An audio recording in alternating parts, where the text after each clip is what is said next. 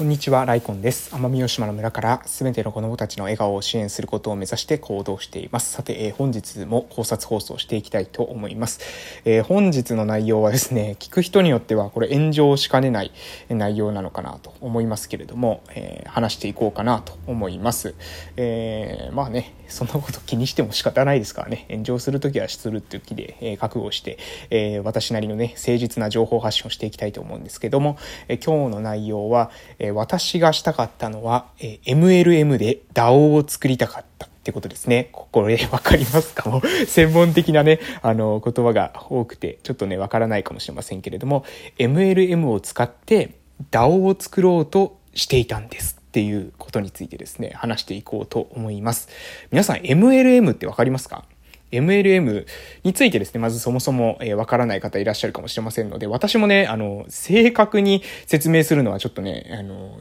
まあ、何ですか、過不足なく説明できる自信がなかったので、今まあちょっとインターネットで調べてですね、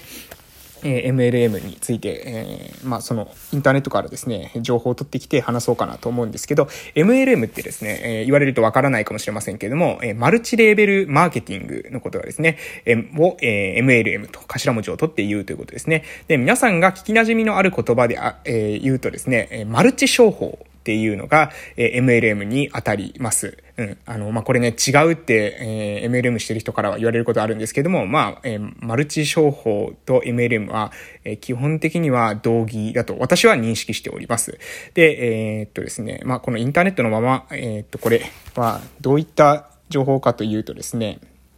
マルチレベルマーケティングは犯罪ですかっていうような、え質問に対しての、えお答えなんですけれども、まあ非常にあの私もこれ内容とし、内容を見てですね、納得の内容だったので、これをそのまま、えー、ちょっと読ませていただきますね。えー、マルチ商法はもともと MLM、マルチレーベルマーケティングを直訳したもの。えー、ですから、マルチと聞くと、マルチ商法を浮かべ、えー、思い浮かべてしまいますというあなたの感想は的を得ています。えー、これらはネットワークビジネスとも呼ばれ呼ばれています。これらは全部俗称で法的な定義はなく、それぞれが好き勝手に定義づけをして使っているのが現状です。法法的には連鎖販売取引と言います。マルチ商法従事者や肯定派は MLM イコールネットワークビジネスとしていますが、マジマルチ商法ではないというふうに主張しています。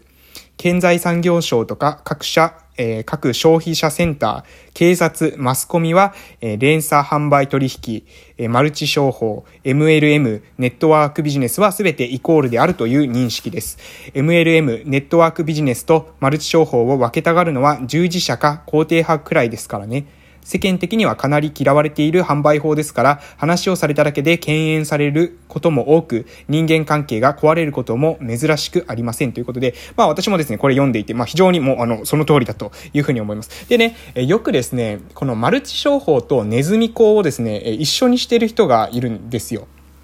で、えー、それについてもですね、少し話していこうかなと思いますけれども、皆さんわかりますかね？ね、寝る、えー、ネズミ講とマルチ商法。まあ、マルチ商法って言ったのは私が今ここで言ってるのは MLM のことです。マルチレーベルマーケティング、えー、マルチ商法、えー、ネットワークビジネス、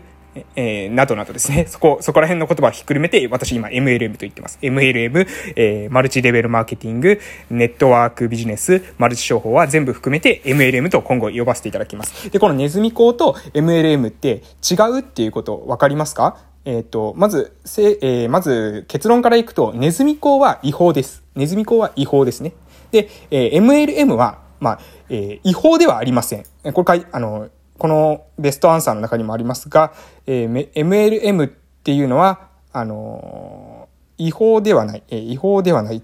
うん、っていう言い方でいいのかな？うん、そうですね。違法ではないです。マルチレベルマーケティング自体はですね。で、このマルチレベルマーケティングは、高い層販売方式、つまり自分の下に高い層の会員組織を作り、商品を流通させて報酬を得る仕組みっていうのが MLM ということです。で、えー、まあ、要するに、えー、連鎖販売取引っていうのと、えー、MLM は一緒であるということで、これはですね、一応合法です。で、ネズミ講は違法なんです。で、ネズミ講っていうのは何かというと、ネズミ講は、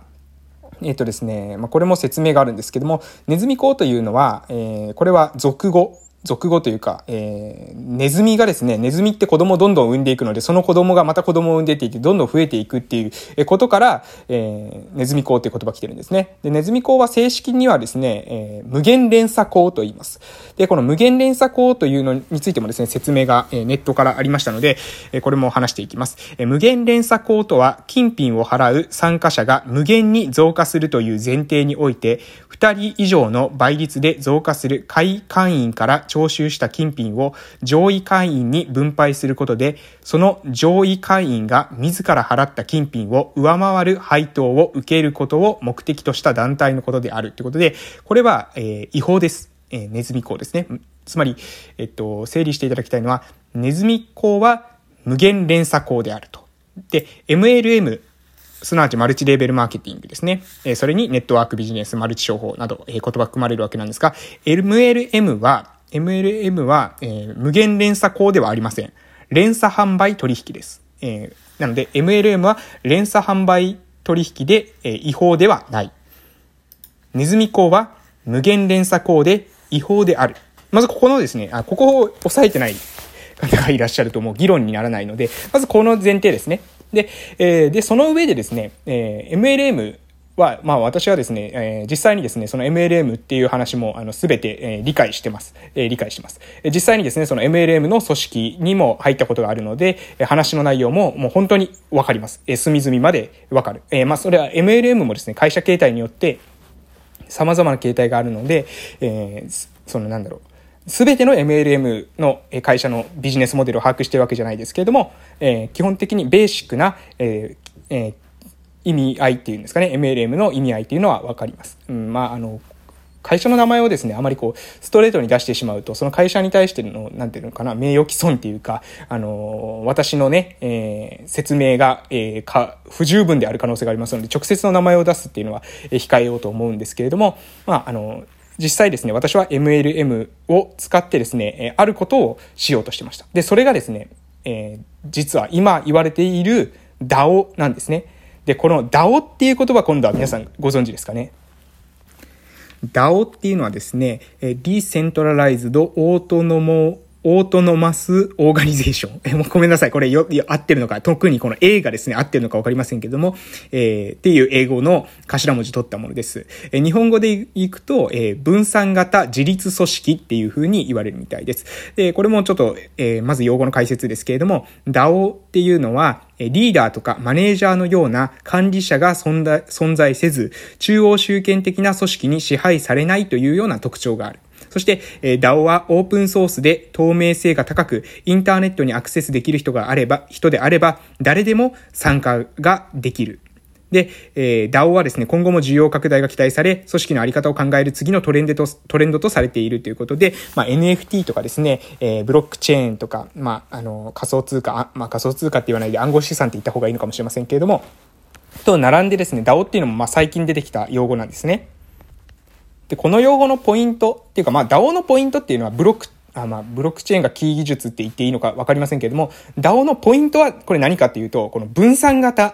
ていうところなんですよ。分散型の自立組織。えー、ポイントは管理者が存在しない、中央集権的な組織に支配されないっていう、これが特徴なんですね。で、えー、これとね、これになんで、えー、MLM でなんでこれを実現できるのっていうことをですね、皆さん多分わからないと思うので、えー、ここあと3分ぐらいで説明できるのかどうなのか若干不安なんですけれども、できるだけですね、頑張って説明してみようと思います。えー、まずですね、私がしていた MLM っていうのは日用品を販売する MLM なんですね。で、その日用品を販売する MLM を使って、えー、何ですか？まあ、要するに私たち日用品はですね、普段から使いますよね。なので、え日用品っていうのはある意味生活インフラなわけです。私たち生活していれば日用品は使うわけです。で、日用品で、えー、上がった、その、利益。どうせ皆さんが使う日用品の売り上げっていうものを、MLM を使って一旦私が、え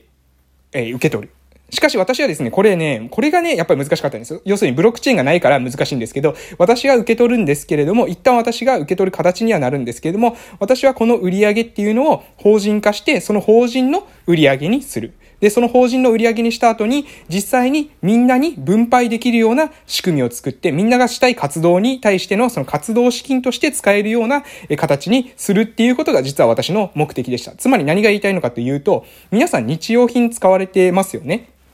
まあ、花王とか、えー、あとはどこですかライオンとかですかね。日用品メーカー、えー、いくつかあるかと思いますけども、その日用品のメーカー日用品を使っているとき、ティッシュとかね、えー、ティッシュは私が、していたもあの、マルチレベルマーケティングの MLM の中にはなかったんですけども、そういった、まあ、日用品を買います。で、日用品を買っていると、必ずそこでお金発生しますよね。で、その発生したお金っていうものって別に、なんていうかな、うん、あの、売上ですね。売り上げって、うん、例えば、顔の製品を買って日用品をですね、どうせ必要な日用品を買うんですけれども、私たちですね、果たしてその、そこまでその日用品に、強いこだわりありますかと。え顔の製品である必要ありますかと。えライオンの製品である必要ありますかと。え顔の製品を買って、え顔の株主の人たちに、えお金をですね、最終的に、え行くような。形式になっている。ライオンの商品を買うってことは、ライオンの株主の人たちを、え儲けさせる仕組みになっている。でも、えもしですね、この MLM を使えば、え私たちが買った日用品のえ売上っ